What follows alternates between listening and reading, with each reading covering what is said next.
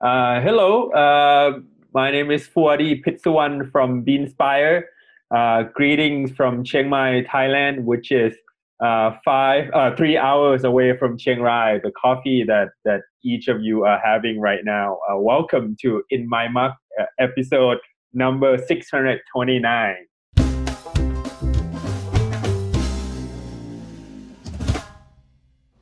Oh, hello. Well, the takeover continues. Week two. Who knows who's going to come next? Today, we are going to enjoy some delicious coffee from Foodie. So, this is from Thailand, Don Hang Kong. It's the natural. So, a few weeks ago, you tasted the honey process from the same farm with Steve, but we're going to enjoy the natural. Uh, but before Roland and I taste this coffee, we'll let Foodie tell you a little bit more about it. Uh, it, it's one of the biggest uh, village that grow coffee in Thailand, and each of the fa- each of the family will have about produce about two to one to two tons of of coffee per year. So so we work with well we uh, from that mill in Doi Pangkorn we produce about forty tons of coffee. So that's about that's about twenty something families uh, of uh, of far, farmers and then who supply the coffee cherries to our mill there. And for most of those families, that is that like a a couple? Is it like an extended family? Is it brother? A lot of times it's an extended family. Uh, some of the uh, members will come to the city to do other other kind of jobs. A lot of them, like I said before, because Thai coffee is a bit more expensive, so it really incentivizes that younger farmers who may have worked as a barista before, who may have roast their the work as a roaster before, to come back to farm to to to to work at their farm. So so yeah. And what is uh, what's it like as a, a, place? Like how far away from is it to travel to ah. the next big city? And yeah, the the thing about about about most of the coffee growing region in Thailand is that it's really close to the airport. So you can land in Chiang Rai city in 45 minutes. You're at Doi Pangkorn already. So if, from where I am uh, right now, it will be three hours drive to, to the farm. And then Chiang Mai is the second biggest city in Thailand. So so so it it and we have I think that that accessibility to farms also open uh, also allow the opportunity for farmers to actually come down and learn about the coffee about where the coffee are being served it where it is very common to have farmers who you know brew uh, roast their own coffee brew their own coffee and a lot of times they own coffee shop in the city themselves.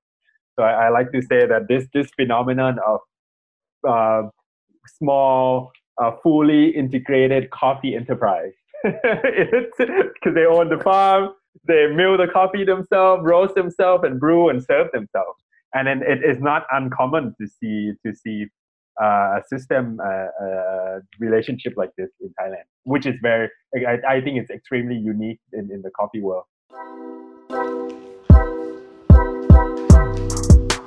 Thank you, Foodie, for spending the time to talk to me. That was very kind. Um, super interesting to hear about Thai coffee and particularly how young a lot of the farmers are, how they often own uh, cafes, a lot of them have been baristas, they've been involved in that side of it. And a lot of Thai coffee, in fact, doesn't leave Thailand, especially coffee often stays there. That's why it's so, so unique to see it. I think it's Thailand is one of those countries where it's not just a producing country, right? It's both. Yeah, and it, it's actually that consumption has really driven uh, the move from the producers and the farmers there to try and create really interesting, exciting coffees. I think this is a really interesting coffee. I hope people will agree with me. How are you brewing it, Dale? Uh, badly.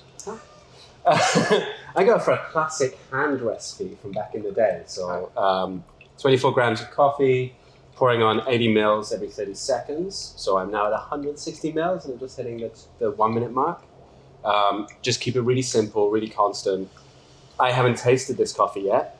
So starting with that kind of recipe where, you know, will kind of give you a nice safe point for almost any coffee. And then you can begin to adjust how much coffee, the distance of uh, time between each pour, or how much water you're pouring. You can pull out one way or another depending on whether you like the texture or you really like you know the acidity of the floors. So, what should I expect whilst I'm brewing? What should I be smelling? So this is a natural process coffee. Foodie was saying how Thailand this year they've had a really like hot summer. They had a lot of hot, hot weather and not a lot of rain, which means that the natural processing this year is really elegant. So if you had it last year, it was quite brewed strawberries. This year, we're much more into kind of dried fruit. It's a little bit more elegant. Really makes me think like Christmas pudding crossed with sticky toffee pudding. There's a lot of sweetness there. Do you want a horrible taste descriptor just to add into the mix? Go on. It's not that it's not that it smells bad, but smelling it now at the top of the Kalita, it smells like clean potting soil. It's got it's got a really nice kind of not dirty, but like an earthy smell to it. Um, it's not like funky from from Yeah. just from that It's wet definitely not funky this year. And it's really interesting. We had a little bit of a chat uh, beyond what we've seen in that clip, and Foodie was talking about how they can control that processing by using different depths of drying and controlling it in different ways, and you can make it more funky or less funky. But this is the same kind of process that the year before gave us quite a lot of funk, Yeah. and this year it's really not. So And what caused that difference? that's that extra heat they had in the summer, the lack of humidity. It's made they've had that quicker drying, less of that fermentation flavour going on, and you've had something that is a lot more elegant and understated.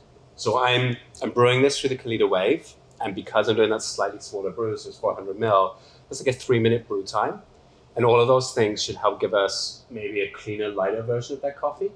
Um, your mileage will vary, so if you're brewing with a French press or something like this, it might really kind of emphasize that kind of heavier notes from a natural. Um, how did the pulp natural taste? The honey. So that's really kind of chocolatey Yeah. and, and nuts. That, for me, that's a, a great, great espresso. Foodie also recommended this one as espresso. He for him, that's one of his his absolute favourites because you get a lot of sweetness out of this. And it's a really sweet coffee this year. So I mean, filter's better than espresso, right? It's only easier for this. Thank you, World Barista Champion, for endorsing your, your brew methods.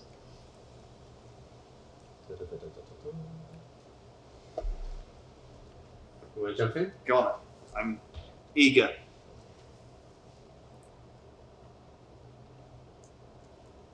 Mm. Really Mm. hot. Mm. Really hot. So past the burning my tongue, I I definitely get straight away a lot of that dried fruit character, and there is some booze there.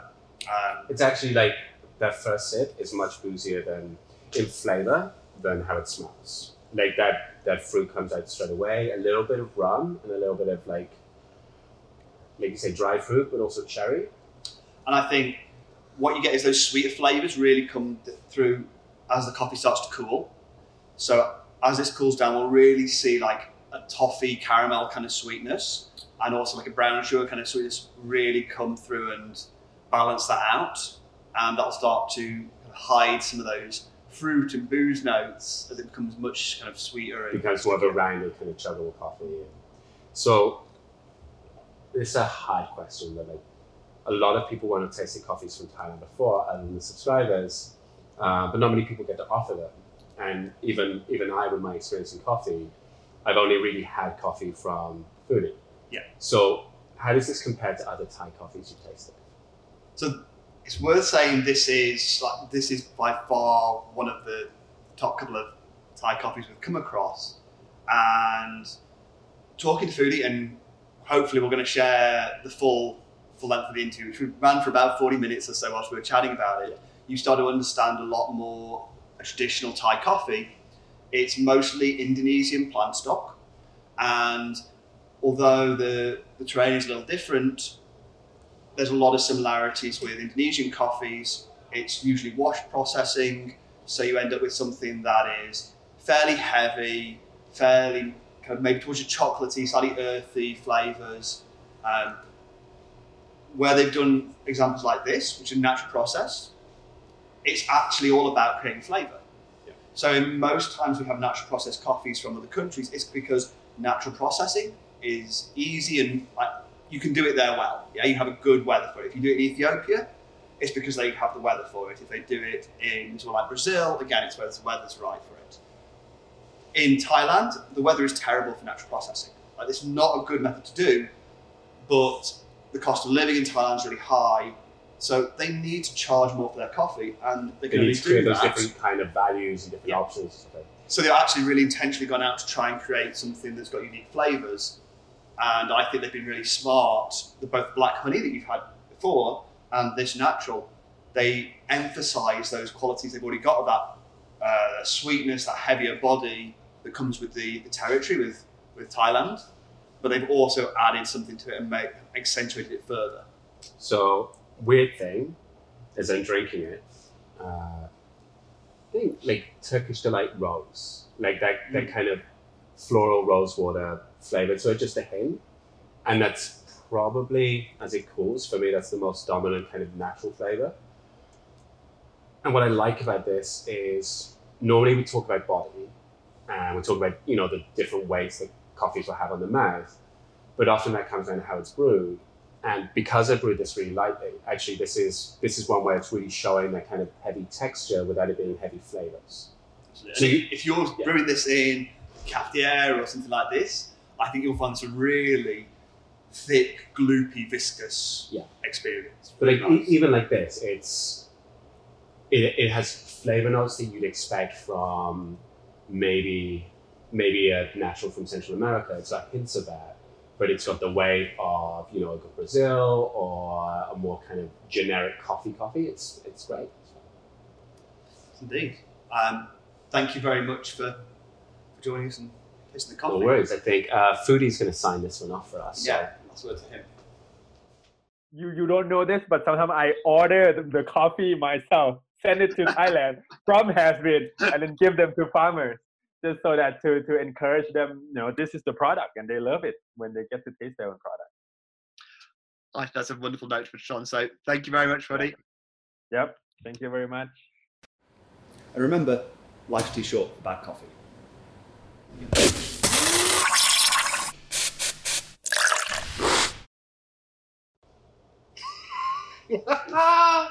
it's Roland's fault. No, it's great. It's fine in the can.